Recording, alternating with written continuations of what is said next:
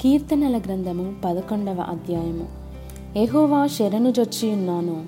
పక్షి వలె నీ కొండకు పారిపొమ్ము అని మీరు నాతో చెప్పుటయేలా దుష్టులు విల్లెక్కు పెట్టి ఉన్నారు. చీకటిలో యథార్థ హృదయుల మీద వేయుటకై తమ బాణములు నారియందు సంధించి ఉన్నారు. పునాదులు పాడైపోగా నీతిమంతులేమి చేయగలరు?